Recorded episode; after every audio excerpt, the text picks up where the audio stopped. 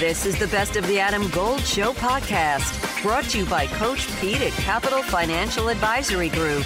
Visit us at capitalfinancialusa.com.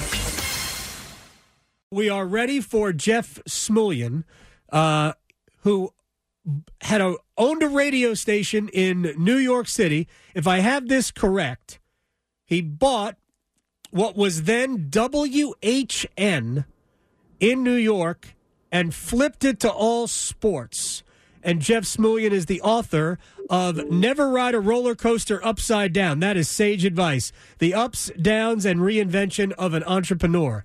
Do I have that correct, Mr. Smulyan, that you bought WHN and turned it into an all sports radio station? Mr. Gold, you're absolutely correct. That is exactly right. I grew up in that area, and WHN was at that point the flagship station of the Mets. Right. And um, like I look, I used to listen to uh, uh, what Art Rust Jr. doing sports talk. Uh, I listened to Pete Franklin uh, Right. when I was uh, when I was a kid. So thank you very much for your time. It isn't often you talk to somebody who hired Don Imus, Howard Stern, David Letterman, Mike and the Mad Dog, Mike Francesa, and Chris Russo. Which of Right. those hirings was the most challenging for you? Well, I'm a, I was, was a, always a curmudgeon. Uh, I love Don, but Don, you never knew what you got with Don. Um, you know, with, with David, I, you know, David and I are the exact same age. We're six days apart. Uh, and we were both starting our careers. He was a weekend weatherman, and we brought him into the first station. You know, incredible amount of fun in those days. We were kids. Um, you know, every step of the way, all the people we worked with have been great. A lot of fun. Jeff Smulyan is joining us here on the Adam Gold Show. There are there are risks involved, and any uh, if you're an entrepreneur, you you are a risk taker by nature. There are Right. risks taken when you hire people. So I'm what I'm curious about is like the hiring of Don Imus. The risk is minimal because he was already a made star at WNBC in New York. Howard Stern has all was already uh, a Yeah. known commodity. Letterman obviously was a risk. But when you Yeah. hire Chris Russo or Mike Francesa, who were Yeah. not stars, what is the risk, and what were you worried about maybe at that time, or was there, uh, or was there risk? Well, I think listen. There's always a risk with anybody. When we brought Don in, Don in, we bought the NBC stations, and we inherited the 660 frequency Yeah. where we moved fan. And I'll never forget that the first year of WFAN was a disaster. I have a chapter in the book. I, I have a favorite saying, Adam. The line between being a genius and an idiot is very fine. I've, I've been on both sides. and one chapter was idiot to genius, which is WFAN, because when we put it on the air, nobody liked it. Everybody thought it was a stupid idea. Um, and after a year, when we bought the NBC stations, we were thinking of putting Don on the station. And I remember meeting with his agents saying, We have a radio station losing record amounts of money. We have a New York Mets baseball team that has the world record in drug problems. and we have Don Imus, who's been in and out of rehab four or five times in the last five years. What could possibly go wrong with this combination? But it all worked. Um, so when it works, it's great. And we've seen it on all sides. Uh, I, I used to listen to uh, 66 when uh, Soupy Sales was Right. on that radio station, Jeff Smulyan. So uh, you're talking to somebody who's in his mid 50s who grew up Yeah. in that area, listening to Ted Brown at WNEW in New York. So I understand all of uh, all of the New York radio stuff. Uh, What what attracted you to uh, a Russo? I've told the story. The first time I ever listened to Chris Russo, he actually made me physically ill um, because of the of the style. It was I was already Yeah. sick. But uh, what attracted you to a Russo or a Francesa? Well, uh, Russo, remember, he started doing stuff on Imus's show, and Imus used to call him Donald Duck on steroids. um, and uh, I give Mark Mason, as a program director, credit. We had Pete Franklin, it did not work out. Um, and and so we needed something for the afternoons. And Francesa was brilliant, and Russo was, you know, incredibly talented and quirky and put them together and it was magic i mean they just it the thing just clicked sometimes you know the combination just works and those are two guys who knew sports really really well uh, and and played off of each other brilliantly Jeff Smulyan is joining us here. The book is called Never Ride a Roller Coaster Upside Down The Ups, Downs, and Reinvention of an Entrepreneur. Real quick about the title. I mean, Yeah. it's good advice, But w- w- why why did you choose that? The book was written at the behest of my now college freshman daughter, who's a freshman at Georgetown. Uh, I would drive her to school every day, and we'd talk about life. I'm a big lesson guy. Here's what I learned here. Here's what I learned there. Right.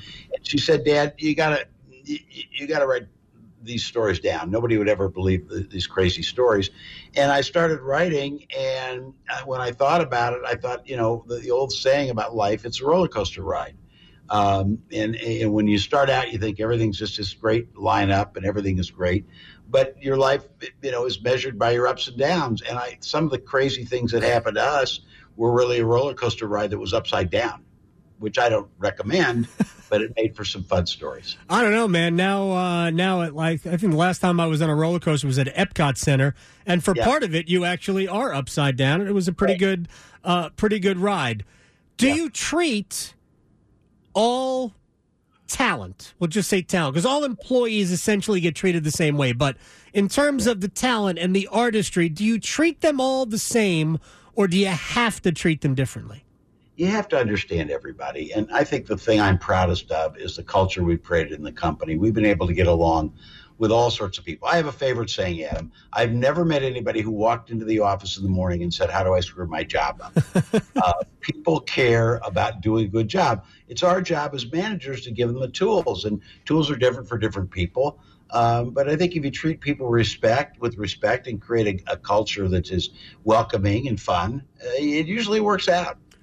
Who was of, of the of these famous people that we've already discussed? And I know Letterman was at a different place in his career, so maybe we're just talking about the other four uh, Yeah. for this. Who Yeah. was uh, who helped create the best atmosphere, the one that was the most conducive to success as an entire company? Well, I have to laugh. I'd probably go to baseball and Ken Griffey Jr. because I've never seen anybody who could electrify an entire stadium uh, as much as Kenny. I love Kenny, uh, but they all were talented in, in, in their own ways. You know, they all worked well. You know, Imus was known as a legendary curmudgeon, but when Imus came on, Imus had a bet uh, when he ended his show that said, "Here's." Uh, it's 10 o'clock. This is the end of the day's entertainment programming. Uh, the rest of the day, for the next 20 hours, you will hear mindless drivel from moronic sports fans talking to moronic hosts. So if you want to have actual entertainment, come back tomorrow at 6 a.m. And everybody loved it. Uh, and he was, you know, he cross promoted the other shows. And for a guy who everybody thought was impossible, he was a he was a great team builder for that radio station. I, I remember those uh, the end of that show. Actually, one of the stations that, um, well, the station I'm, I've been in Raleigh for 25 years, and Yeah. the, our, the previous station we used to run Imus his show, so I remember hearing that at the Yeah. end of uh, oh tr- a tremendous bit. If I'm also if I'm not mistaken, he also used to do a live commercial for uh, like a gas co- a gasoline, but he would Yeah. say this gas is only good to get you to a competing gas station. I think this like Exxon is only good to get you to a Sunoco station. How does that Yeah. play? Well, eh, Don always made fun of advertisers, and most advertisers loved it because it was, you know, I mean, eh, listen, if you found an advertiser didn't love it, it was very simple. They didn't advertise it his show anymore. Um, but Don, but Don was an American original, a brilliant man. Jeff Smulyan is joining us here. You own the Mariners. You made reference to Ken Griffey Jr. Uh, Yeah. You're, and I don't know how responsible you are for Ken Griffey Sr. to all Yeah. to play with Ken Griffey Jr. But you only owned the Mariners for a short period of time. Three, three years, yeah. I, always said we did, we could not, and, and I was very proud of putting Ken Jr. and Senior together. And uh, one of my favorite, I don't keep a lot of mementos, but one of my favorite mementos is they signed the lineup card the first night that a father and son ever played together, and they gave it to me. And I have a picture of my idol, idol as a kid was Willie Mays. And uh, in spring training one day, Kenny and his dad and Willie and I were together, and I've saved that. But uh, um, yeah, I always kidded in baseball. My other chapter uh, is genius to idiot, my ownership of the Mariners, because I was the boy wonder when I went out there, uh, and we just couldn't afford the losses. I said, you know, you needed to be a billionaire to own a baseball team in Seattle in that, that era, and I wasn't. Uh, I said, you know, if you owned the Yankees or the Dodgers and you had a paper route, you could fund the, the team. But it was a different time. You know. Yeah, if you knew now or Yeah. knew then what you know now about the business of professional sports, would you have done everything you could to figure out a way to stay in ownership? Yeah, uh, only because if, if you read the book, there's a, a David Stern was wonderful to me, uh, and we got out of baseball. He was a fan of our, team, and he said in our group, and he said, I, "I need you to take over the Houston Rockets. You put up whatever you want. I'll get you the money. Do it." And I turned him down because radio was in a downturn, and I Right. need to go back and fix my company. Uh, my friend Jerry Reinsdorf says that is the single stupidest decision in the history of American business. Uh, I, I would say that you know that IBM giving away the software rights to Microsoft may have been number one, but my decision to turn down the Rockets was certainly two or three. I mean, look, the franchise values keep going up and up Yeah. and up and up. It's it's crazy. Um, Yeah. Do do you pay attention to the the the economic drivers or the mechanisms in sports? Uh, Yeah. Let me ask you this: Do you think Major League Baseball needs a salary cap? Adam Gold here with my man, Coach Pete DeRuta, Capital Financial Advisory Group. Are most of your clients hands on or they just give you their money and let it work for them? Eh, about 90% give the money, and then we meet every year to, and go through status reports, Sure. have a financial pit stop, making sure everything's fine. It is like a puzzle, Adam, but for the next 10 of you, we'll solve your own retirement puzzle at no cost or obligation. Call and claim your comprehensive review with Coach Pete and the team, 888-843-0013, or text ADAM to 600-700. Adam Gold is a paid spokesman. Investment advisory services offered by Capital Financial Advisory Group, a North Carolina registered investment advisor. Well, sure. I mean, if you if you look at the economics and and, and Adam, you know, it, the economics of sports have been a hobby of mine long before I owned a team and long after. Uh, I spent. I'm a trustee at USC, so I spent three and a half years figuring out what to do with SC and the Pac-12 and the Big Ten. Um, you know, the economics of baseball are challenged because you don't have a salary cap. The NFL is the best business model. Uh, it- it's a lot easier when you have the number one, when you have 90 of the top 100 TV shows in the United States Yeah. being NFL games. Um, so, yeah, it, you know, in the NFL, you know that you're going to get $425 million in television revenue before you sell a ticket Right. and you got a two hundred and thirty million dollar salary cap. This is this is a nice business. Um, Yes. Baseball does not have those issues. Is not that fortunate. Uh, asset values have rose risen almost independent of the economic performance of all the leagues except the NFL, simply because, frankly, we've created so many billionaires that they've just bid up prices to different levels. My, my pushback to what whether or not baseball needs it is that why would it need it? It has as much or more competitive balance than any of the other sports. Uh, More teams uh, challenge for playoff spots, make the playoffs uh, than we have in the other sports who have salary caps. So if it's not for competitive balance, then what's the reasoning behind it if it's not to keep more money in owners' pockets? Well, when you own something, whether you own a, a, a grocery store or baseball team, you always want to make more money. Yeah. I agree.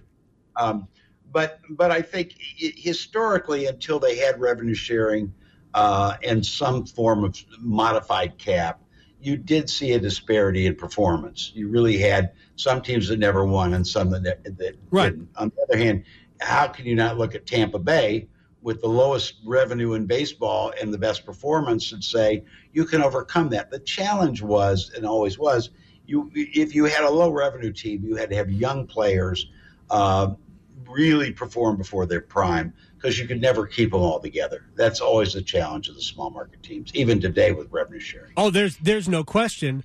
Uh, But the, it- does seem that young players are performing at Yeah. an at an earlier age, so it helps uh, that cause. And final thing, I mean, I I could personally just talk to you forever. Um, just tell me why you decided that you wanted to write this book, other than your daughter in driving her to Georgetown uh, said, Yeah. "Dad, you got you had to tell these stories somewhere." Was there other? Was there another motive for you to write the book? a lot of crazy things happen in the radio business uh, and TV and all the business we're in. And I just thought it would be fun to do it. I wrote it.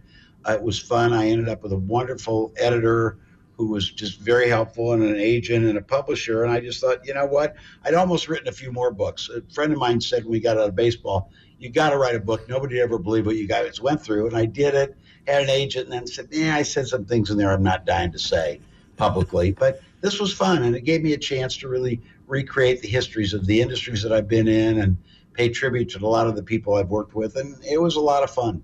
Um, I think the, it, it's probably the most gratifying experience I've ever had because I get you know people every day say, "Boy, I laughed." I learned a lot. So the, the book has been a very gratifying experience. All right, final th- final thing. I, I know I lied. Um, did you ever? I'm having fun. This is better than my day job. did you ever turn turn on Imus or yeah. Howard Stern and go, "Why the heck did I do this?" Well, I will tell you a funny story. I was, you know, I lived in Indianapolis. I was in Seattle. I'll never forget one of my favorite moments. Uh, we'd get favorite famous people at the ballpark, and Paul Newman came with his agent one night, and his agent was a fanatical Imus listener, and he said, "I know more about your life." Those days, I was single for many years, uh, and I was single in those days. And he said, "Imus talks about who you date and your life, and he makes fun of you." And I was always at least a thousand or three thousand miles away, so I didn't know it.